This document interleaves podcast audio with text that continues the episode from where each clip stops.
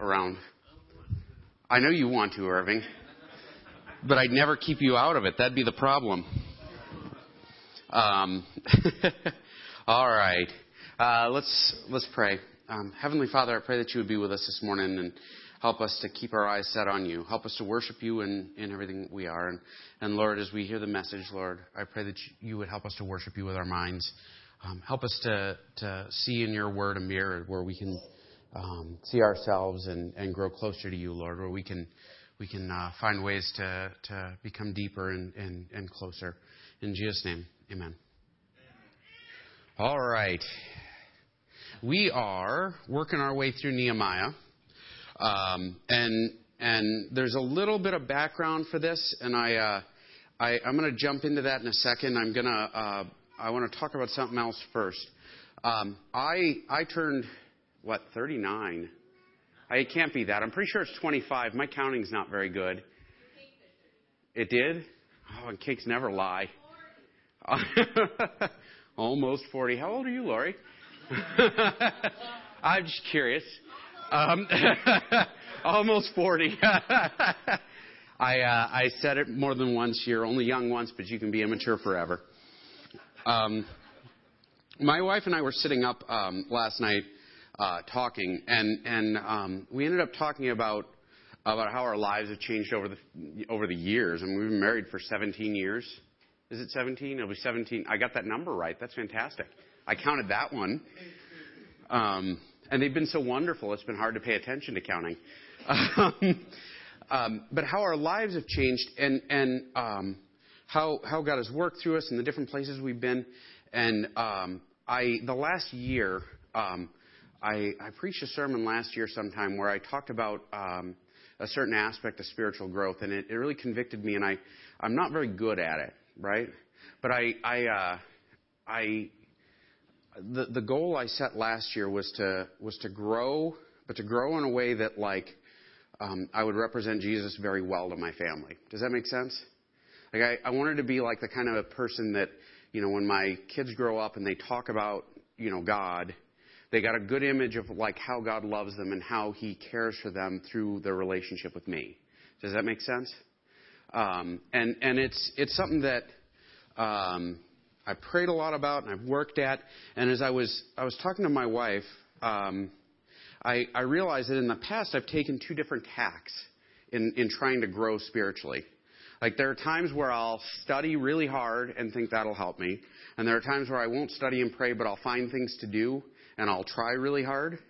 And, and there are times where, where I just, you know, stop paying attention and do what I want. I don't know if that makes sense. But like in, in Nehemiah, as we were talking about it last night, I realized that in Nehemiah we're given kind of a model, and it's kind of a model that that um, I, have seen in myself in the last year, and I want to share a little bit, like as we go through it. Um, a little bit of background. I'm not going to spend an hour on background. Did I lose my weird? Um, all right. So Nehemiah takes place. It's a historic book. It takes place after the exile. So you have like Israel and their long history, and eventually they rebel against God so much that he says, okay, folks, you're out of here, right? And he kicks them out of the Holy Land, and they get taken away as captives, and they're gone for 70 years as captives in Babylon, which is like terrible for them. Their, their capital city and the temple and everything get burned down. Um, and, and the land remains vacant for 70 years until God brings them back. Um, and, and this takes place a few years after they've returned. Um, in the first chapter, we see where Nehemiah, who's the king's cupbearer, right? And it was his job to, um, like, basically test the king's drinks before he drank them. So, like, if they were poisoned, Nehemiah would die. It kind of makes sense. And so the cupbearer was usually very trusted and really close with the king because you wouldn't want a complete stranger doing that for you. You want somebody who you know isn't going to slip poison in your drink as he's handing it to you. Um, and, and, so um, Nehemiah meets a relative of his who's come from Jerusalem, and Nehemiah assumes that since they've returned to, to the city after they've gotten out of exile, that everything is great. And um, he asks him, "Well, how's the city?" And you know, eh, um, his his his brother says, "Well, not very good. The walls are torn down the um, gates are burned, and the people are like basically living in turmoil. And the reason that was, if you didn't have a wall, I mean, this doesn't happen in Big Sandy, right? Because you don't even have to lock your doors here. Everybody's got guns, so nobody breaks into people's houses. Um, but in most places, like in the real world, the less terrific world, you have to lock your door because people will come in and take your things if you don't, right? Um, and and so in in Jerusalem, without walls, they would have been raided regularly. They would have um, they would have had a lot of problems associated with not having any security. The other thing that comes with that is for Jews, the gates of the city, right? Were symbolic and they had a specific function. You would go to the gates for court. So if you had disagreements, right, they were tried at the gates. If you wanted to go and hang out and meet the guys, um, you would go to the gates, right? Here we go to, I don't know, what, Peps? I, wherever it is we go. But like then, you would go to the city gates and people would gather and you would associate. And that was, like the gates were a huge deal. And not having gates was humiliating, but it was also dangerous. And so when Nehemiah hears, oh, they don't have gates, um, he, he weeps and he starts praying. Um, and we find out at the beginning of this book that he's prayed for quite a while and he decides to take action. Um, and, and he's in a unique position to do that because the king is very close with him and trusts him. Um, one more bit of background um, as we dive into this. The book before Nehemiah is a book called Ezra. Ezra was a fellow who came before Nehemiah and went to the city and rebuilt the temple, or started the rebuilding of the temple. And as he started the rebuilding of the temple, he also tried to rebuild the walls. Well, some of the neighbors started looking and said, well, wait a minute. If they rebuild the walls, that's not good for us because we lose the piggy bank we raid, right?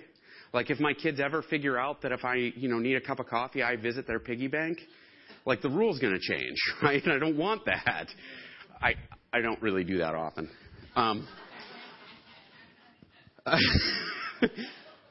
they steal from me to fill that piggy bank, okay?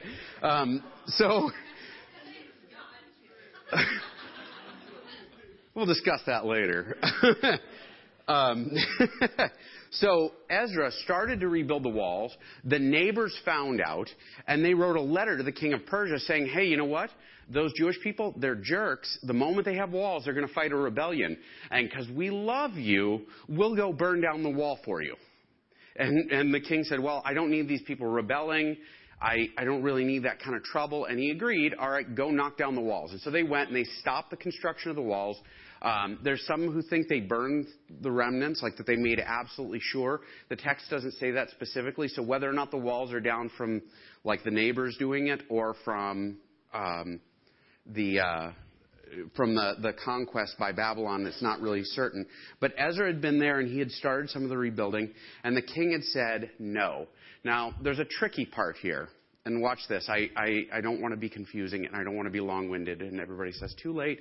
Um, in Ezra, the letter um, that, that was sent um, was sent to the king Artaxerxes. I think I'm pronouncing that right, who is also the king that Nehemiah is serving. Now, either Artaxerxes, in the beginning of his reign, said, Nope, no wall, and was absolutely certain about it and definitive and allowed the wall to be destroyed, or there are some people who think that Artaxerxes may have been a second name for an earlier king. I, I don't want to get into that, okay? I, I'm going to go with the idea that it was earlier in the reign because um, it makes Nehemiah's story a little more dangerous. Got it? Um, and the reason it's a little more dangerous is because, like He's approaching the king that had previously stopped the building of the walls. Um, anyway, we'll dive right into that. Nehemiah has been praying. He's prayed devoutly. And in the month of Nisan, this is four months later, Nehemiah has been praying about this for four months. Um, that is a long time, isn't it? um, specifically to be praying about one thing over and over again and, and praying through um, everything that's going on. And we're going to find out some of the why here in a second. In the 20th year of the king Artaxerxes, which, like I said, um, the book of Ezra attaches Artaxerxes' name to the, hey, don't build the wall, you're done. So many years later, um, when wine was before him, I took up the wine and gave it to gave it to the king. Now I had not been sad in his presence. I'm going to hit pause there. When wine was before him, gosh, how do I explain this? Um, Persian kings in history have a reputation for drinking parties, right? They're like Florida State. Um, they people, I mean, they they were they were champions at getting drunk as a group. Okay? And so, like, this is at a party, probably, in the month of Nisan, which, if you know a little bit about the Persians, is a big deal. And we'll get to that in a second. Um, but, so he brings wine to him. He's at a festival, like at this big banquet, and he gave it to the king, and he allows himself to look downcast. Now, for a guy to be kind of depressed looking at a party is going to draw attention, right? Nehemiah had not tried to approach the king before. For Nehemiah to say, Hey, king, I got a problem I need you to solve. In the Persian world, not going to work, right? It actually could get Nehemiah's head cut off. I mean, no joke. Um, if you read the book of, I think it's Esther, um, Esther approaches the king, um, king of Persia, and she approaches him with a banquet, and she kind of risks her life doing it because if you approach the king without permission, he would execute you. Like you couldn't just go to the king and be like, hey, you know, I, I'm here to talk to you. Nope. He called you, you didn't call him. Got it? Um, and so the fact that he's there, the fact that he's approaching, he's kind of risking his life. But he doesn't ask. He looks sad. He allows himself to look distressed. And the king responds. The king said to me, "What is your? Uh, why is your face sad? By the way, sad. Um, the word actually means bad, or like like evil. Um, but it's the way it's used here. It kind of means like um, it means downtrodden, right? Like why why do you look like like you've got something bad troubling you? Um, seeing you are not sick. So he says, hey, you're not sick. Why are you sad? By the way, if the guy who drinks your wine to see if you're getting poisoned looks upset, you want to have a conversation with him, right? Also, if he looks sick, that's important right? Because, um, you know, if he's poisoned, you're poisoned. Um, so he says, and, you know, it's also probably the case that they're friends and he's concerned, right? He says, look, why are you upset?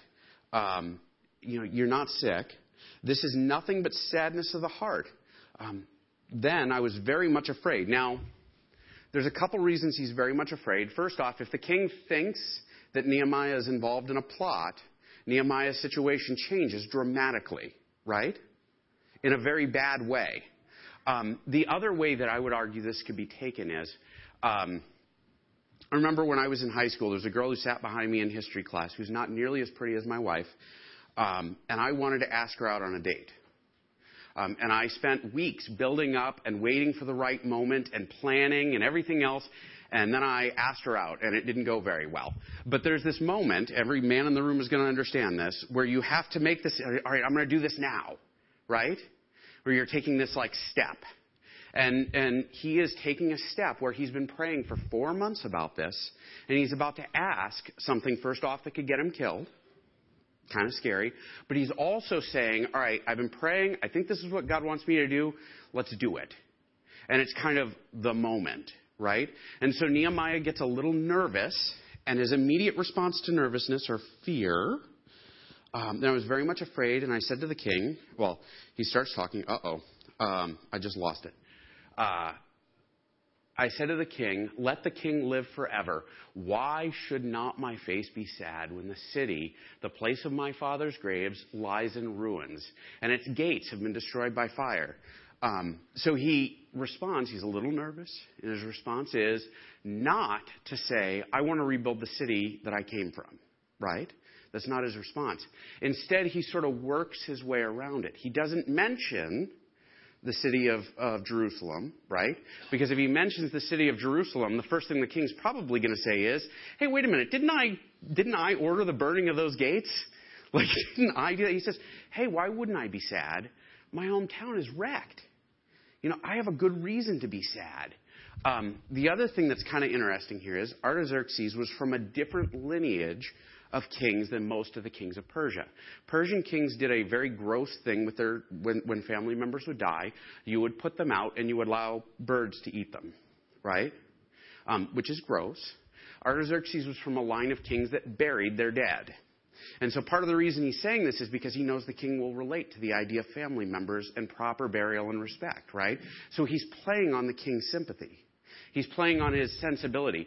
Um, I don't think Nehemiah thought this up in the moment, right? Nehemiah has spent four months praying about this.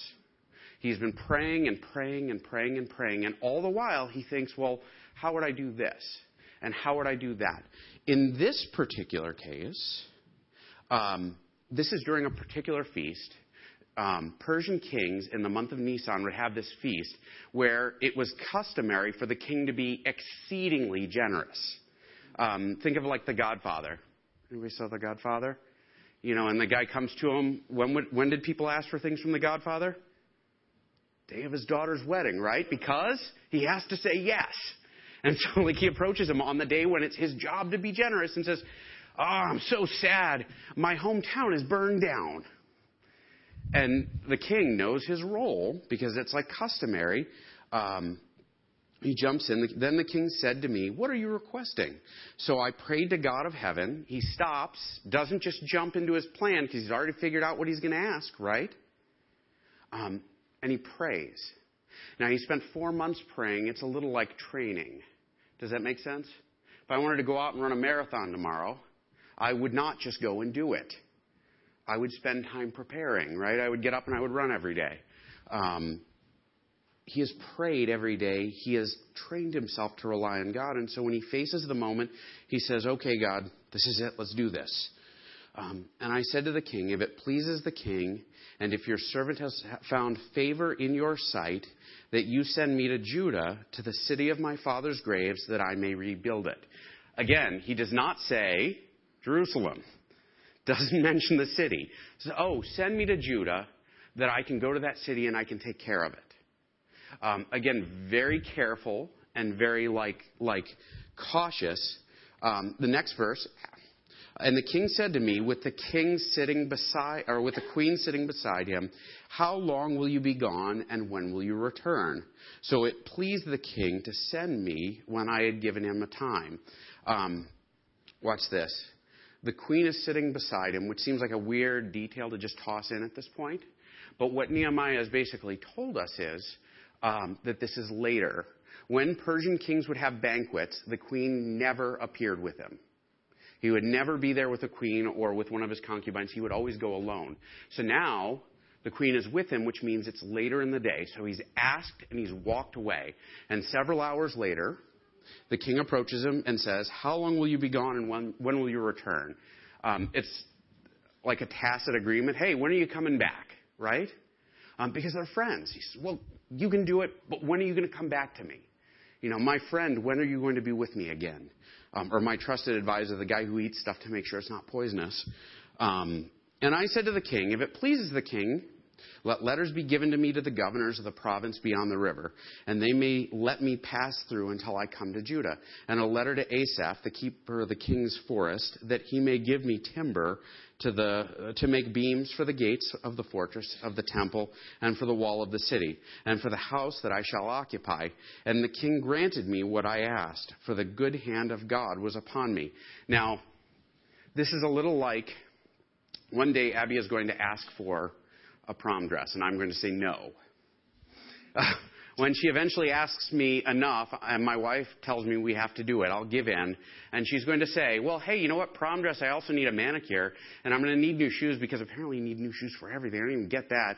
Um, and there's going to be this list. And so Nehemiah gets permission, and he turns around and he's like, oh, hey, can I get some letters? Because I'm going to need permission to travel there, and I'm going to need wood to build the wall and a house for me to live in. And like he's got, he's been, he's been praying for four months. What else has he been doing? He's been planning. This guy is construction design in the works. I am not a contractor, but I assume before you jump into a job, you have an idea of what you're doing, right? There are contractors here, right? That's right, isn't it? Um, so he says, Listen, I need this wood, I need these things. And the king says, All right, go ahead and do it. Here's everything you want. You can have lumber, you can have everything. And he says, Not because I was good friends with the king, not because I asked the right way, not because I'm really clever, not because of anything else. It's because God was with me, right? Um, what Nehemiah has done is he's prayed for months, and when he reaches success, it is not a product of his effort. He acknowledges that it's a product of God's hand in his life. Um, because we grow spiritually through prayer, and we recognize that growth is not a product of, and successes we have are not a product of um, our work, but a product of God's intervention. And so when I do better, um, when I'm a better husband after 17 years than I was 10 years ago, um, and I know I seem pretty awesome now, um, but when I do better, I look back and I say, this is because God has changed me. And last year, it's because this is how God has changed me. Um, because I've prayed. But the other thing that we do is we work, right? We plan, we put forth effort. And Nehemiah has planned, and he's put forth effort, and he's invested, and he's prayed. This is a culmination of all sorts of things. It is not an instant fix. I've talked to folks, I met a kid who said, well, he was in our treatment center, and he was crazy and unpleasant. And one day it was snowing out, and he went running out into the snow. And I looked at him, I thought, man, I don't want to chase that guy. And I said, I'm going to stand here and see what he does because it's cold out and he doesn't have a coat on and he'll come back. And we had a pond, and he went running out onto the pond, which is frozen. And I thought, oh, no, there's a lot of paperwork if he breaks through that ice. And then he came running back in and he stopped and looked at me. He said, That proves God doesn't exist. I said, What do you, what? you mean that you didn't just die because you're stupid?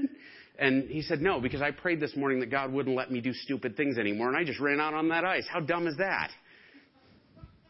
okay, because when we pray, God does not snap his fingers and make it right. We grow spiritually and we mature as He changes us in process. And we are part of that process. My young man had to decide not to run out on the ice like a moron. Anyway, um, keep going because I'm going to get bogged down. Then I came to the governors of the province beyond the river and gave them the king's letter. Now, mind you, in Ezra, we have a whole letter that was written by the governors of the province beyond the river. And that letter said, the Jews are jerks, don't let them build a wall. Right? And so he shows up to these guys who don't like the Jewish people, and he's basically been appointed governor of Judah for a length of time. And so he arrives as well, I'm going to my hometown to take care of my people. Here's the letter from the king that says I can do it, right? And they're kind of stuck because he planned for it. He knew these guys were enemies and he planned for it. He didn't just dive in. Um, how else did he plan? Now, the king had sent with me officers of the army and horsemen. So he sent him a contingent of cavalry to make sure he made it alive. Um, part of the reason is the roads were dangerous, and the other part is the roads were really dangerous to people that the governors didn't like, right? And he probably wouldn't have made it. So he planned and he provided. He did not just jump, right? Um, he had faith, but he made provision. I have faith that God will protect me, but I wear a seatbelt, right? Because you know, the seatbelt's part of how God protects me. Um, so he has these horsemen, but Sanballat, who's a name that we're going to hear over and over again, he's a bad guy. Sanballat the Horonite and Tobiah the Ammonite servant heard this. Um, it displeased them greatly that someone was, had come to seek the welfare of the people of Israel. It does not say they were angry about the wall. It says they were angry that he's seeking the welfare of the people. Um, because Nehemiah didn't tell them about the wall. He showed up and he was careful. He kept it a secret. He trusted God to complete his mission. He trusted God to provide for him, but he didn't do stupid things along the way. Does that make sense? Um, going on, we're going to go through a lot of these verses here real quick. So I went to Jerusalem and was there three days. Then I arose in the night, and few men with me, and I told no one what God, what my God had put into my heart to do for, to do for Jerusalem. There was no animal with me but the one which I rode. By the way, why would you only ride one horse? Or one donkey is probably what he was riding. Um, if he showed up with like 30 animals, people would have noticed, right? So he's one guy on an, on an animal, probably a donkey because they were quieter. He's got a handful of guys with him. He's not taking the whole town with him. He's doing it at night because, um, well, Montana's a good example of this. You go out at night in Chicago and you can still kind of see stuff, right? You go outside of like town in the middle of the night in Montana, what can you see? like pretty much, you know, the sky, and that's it. Like it's dark. Um, so he went out when nobody would see him. I went out by night to the valley gate, to the, to the dragon spring, and to the dung gate, and I the, inspected the walls of Jerusalem that were broken down, and its gates that had been destroyed by fire. Then I went on the fountain gate and to the king's pool, but there was no room for the animal that was under me to pass. By the way, that was because the wall had buildings built into it. And when the Babylonians came in and destroyed the wall, the buildings went with it. And so this valley is full of half the town and a wall. And when he sees this, he changes his plan. The text doesn't say it, but we know from archaeology that instead of rebuilding the wall where it was, he cuts that part of town out and says, well, that's not part of us anymore. Let's not bother fixing that. And he builds the wall around it.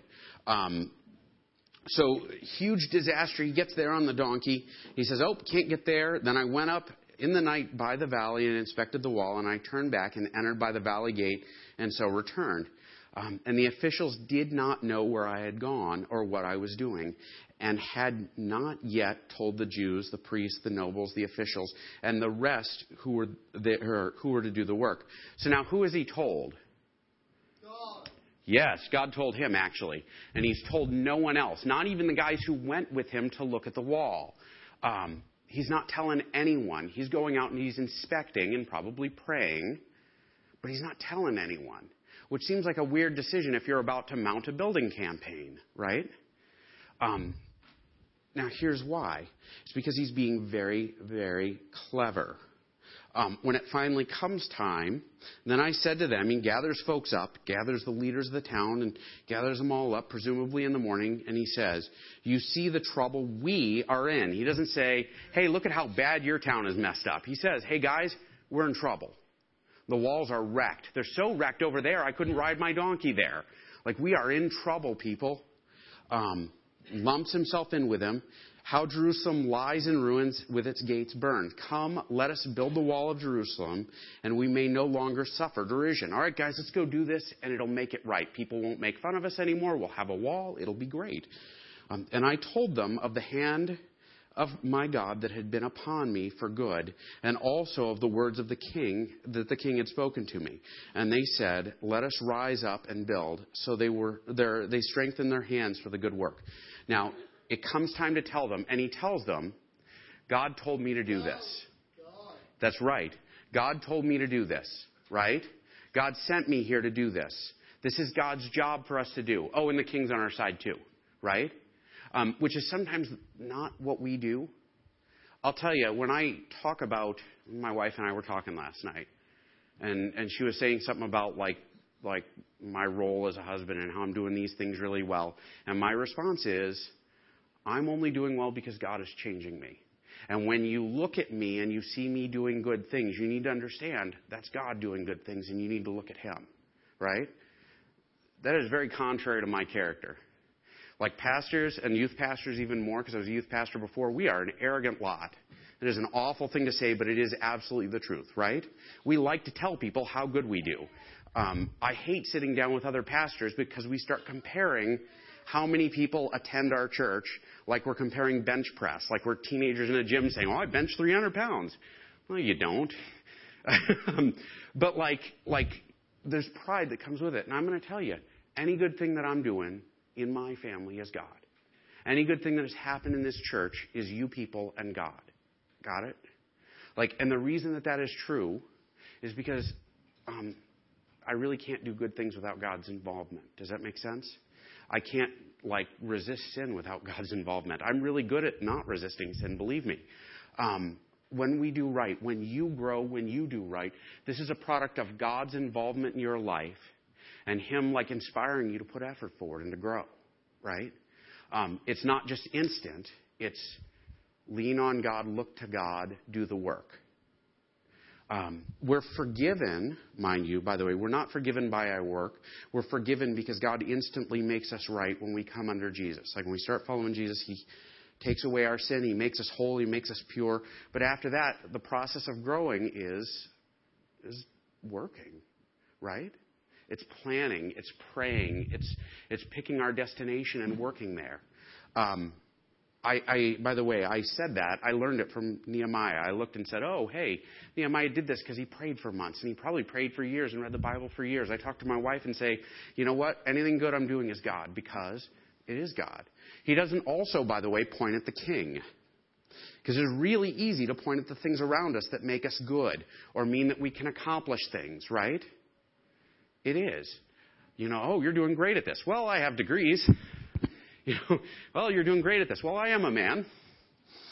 Um, I, it, like, it's just not true.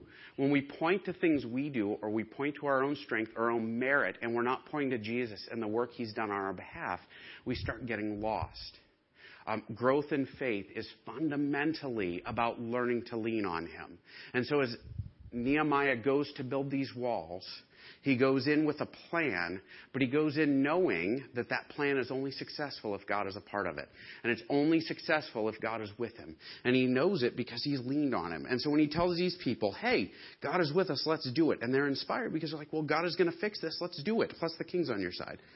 Um, but when Sanballat, the Horonite, and Tobiah the Ammonite, servant of Geshem, the Arab, heard of it, they jeered at us and despised us and said, What is this thing you are doing? Are you rebelling against the king? Now, watch this. It is no coincidence that they didn't know when Nehemiah told no one, and when he started telling people, the enemy found out immediately. you know why? Because people can't keep their mouths shut. I know it's a small town, so that's a foreign concept. Um, but I, I know that if I get a speeding ticket, it's only a matter of time before the whole town knows about it. Or so I've been told repeatedly. Um, by the way, I got a speeding ticket, guys. It was in the paper. Um, again, thank you. um, um, but check this out. The reason, I mean, so he keeps it to himself, but he keeps it to himself because them joining in was an afterthought, right? He was going to accomplish what he was going to accomplish because God's on his side. He doesn't tell them because he knows that there are people out there who are his enemies, right? He knows his enemies aren't going to get in his way, and we find that out here in a second because that's what he says. He knows his enemies aren't going to get in his way. He knows his enemies can't stop God, but he also knows that it's not smart to toss everything in front of them. Does that make sense? Um, I was thinking, when I was thinking about this, I was thinking about snake handlers, right? I mean, not Montanan farmers. I mean, like, if you go into Kentucky and stuff, there are these churches where they pick up snakes because the Bible says you'll handle poisonous serpents and they won't bite you. And so these guys gather in church every Sunday and they carry rattlesnakes around. They're like, look, God's protecting me. And sometimes those people die from snake bites. Because just because I trust God is going to do something doesn't mean I jump in with the snakes, right? Um, by the way, which is one of the reasons why we do the work. I show up and I'm with y'all. I spend time with other believers. I pray. I ask for people to pray for me because, um, honestly, because if I spend all my time with snakes, I get in trouble, right? Um, you're right. Y'all are with me and y'all are family, right? And we do things together because God is with us. Um, every once in a while, snakes show up, and they will, including me. Um, so, then I replied to them, The God of heaven will make us prosper, and we, his servants, will arise and build. But you have no portion or right or claim in Jerusalem. So now, these guys, having written a letter to the king that stopped the building before, right? They say, Oh, well, what are you going to do? Rebel against the king? Because they're relying on their old win, right? And the response is, You know what? God's on our side. You got nothing to do with us. You go mind your own business. We're going to do what we're going to do. They have nothing they can do about it because the king isn't going to side with them. And if they turned around and wrote letters to the king, what would the king say? Oh, that's Nehemiah. He's my best friend. I gave him permission. What of it? Do you have bad things to say about my cupbearer? And that's not going to turn out well. But Nehemiah does not throw out the king. What does he throw out? God's on my side. He can't stop us. He can't do anything. Um, an interesting thing here, they are mocking him, saying, What are you people doing? You can't stand up to the king. You can't stand up to Persia. They're going to run you over. You need to quit what you're doing because they're trying to dishearten him, right? Anybody ever tell you you can't do something so you quit? Um, a few years ago, my brother and I were climbing Mount Rose. It's the tallest mountain in Nevada, I think, or something like that, or around Reno. And it's this 20 mile hike up to the top of this mountain. There's a long, long, long walk, right? And we started at the same time as this guy who had California license plates. And we walked all the way to the top of the mountain, and we passed that guy up forever ago. We sat up on top of the mountain, we took pictures, we spent some time talking, and then we started walking back down. It's not a good reason to climb a mountain, by the way. Um, about a mile down, we ran into the guy from California on his way up. And he was exhausted, and he hadn't brought water with him, it looked like, and he's dragging. And he looked at me, he's like, Hey, is it much farther? And I looked at him, and without blinking, I said, Oh man, there was a landslide up there. There are signs you can't get to the top. And he turned around and started going back. Because I'm a jerk. Don't do anything with me. Um, and I stopped him and said, No, man, it's just a little bit further. You're almost there. Don't worry about it. Keep walking. And, and, but like, the guy had walked 19 miles, and I just told him, Oh, you can't get there. And he believed me. And he stopped because sometimes we just assume if somebody says we can't do it, we can't do it. Ultimately, what makes it possible is God in us and us working. Um, and honestly, us working according to His plan. If I suddenly decided I'm going to be I'm going to be a marathon runner and I'm going to be a gold medalist, I can't do that, right? I might try really hard. I might believe in myself. I might say, God, you're going to help me with it. But like, I don't think that's in God's works for me. Like, it's not in His plan because, right? Like, it's not a part of the equation. If God wants me to go somewhere and I'm going with Him, nothing's going to stop me, right? But it's a part of the deal is getting where God is sending me and not where I want to go. And so He says, look, you can't stop us. What you say will not stop us because God is on our side. Uh, you have no right or claim in Jerusalem, no portion. Or, and the phrase there means you are not a part of us. You're cut off from us. You, you're not a part of our nation. And what he's saying is true. And actually, he's successful in the end. Um, actually, the building project is almost miraculous in how effective it is. But as we kind of get out of this section, as we go into chapter 3, first off, there are, um, in the back, there's Bible study handouts. If you want to study the text for next week in advance, you can grab them up. Um, there's like 10 of them back there. Um, but, but as we kind of um, get ready to go out of here, as we finish up, watch this. Um, first off, Nehemiah had the faith to wait for the right time, right? Um, he trusted God that the right time would come and it would happen. Um, he had the faith to ask. Um, and he had the faith to stand up to the people who said he couldn't. And all the while, that faith happened because he was leaning on God. Because he prayed, he trained himself to trust God. He figured out where God was sending him, and then he set his nose to it and did it. But he didn't do it stupid. He did it smart. He willingly took on the work and was careful knowing that God would provide, but there's no point in jumping in with the rattlesnakes. Um, as we go out of here, my challenge for you today, my encouragement is first off, recognize um, every one of you who is a follower of Jesus, who is in Christ Jesus, is made without sin. God has like made you into this new person and there's no sin in you. You will continue to sin, which is awful, right? Because we're still human and we're still affected by like the fall. Um, but our drive is to become more like Him. And so as you go out of here, understand your job is not to build a wall. I read an article that said when we read Nehemiah, we should recognize that the church should build a wall around itself to separate itself from the world. I thought, well, wait a minute, that doesn't make sense. Like, why would I do that? Um, our job is not to build a wall. Our job is to become like Jesus. Our job is to grow spiritually. Our job is to help the people in our family and the people in our lives grow spiritually. And so as you go out of here, recognize you have a job. And that's a job that is accomplished through prayer and through work and through like standing with people who are going to support the effort, right?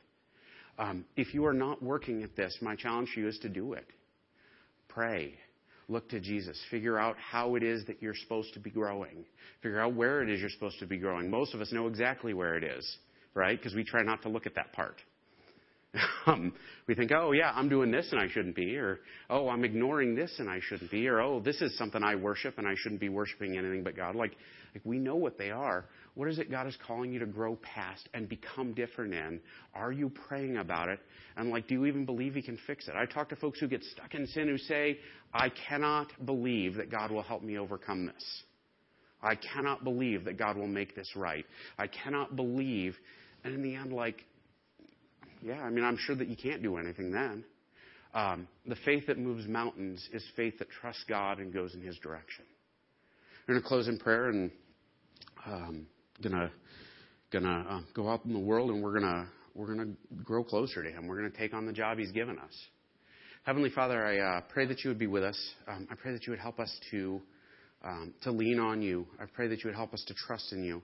I pray that you would help us to walk with you, Lord. Um, as we pray and as we set our eyes on the objective, like of becoming more like your Son, I pray that you would just just give us hearts that would be made new. Um, help us to to be honest enough to talk to folks around us that that can help us grow and help us to lean on each other. Um, I pray that your Spirit would just fill our lives and make us new. In Christ's name, Amen. All right, we're going to close with a blessing. I got three announcements, real quick. Uh, so stand up. We'll do a blessing. Um, my announcements. I'm going to take my clipboard with me. If you have not gotten a chance to volunteer,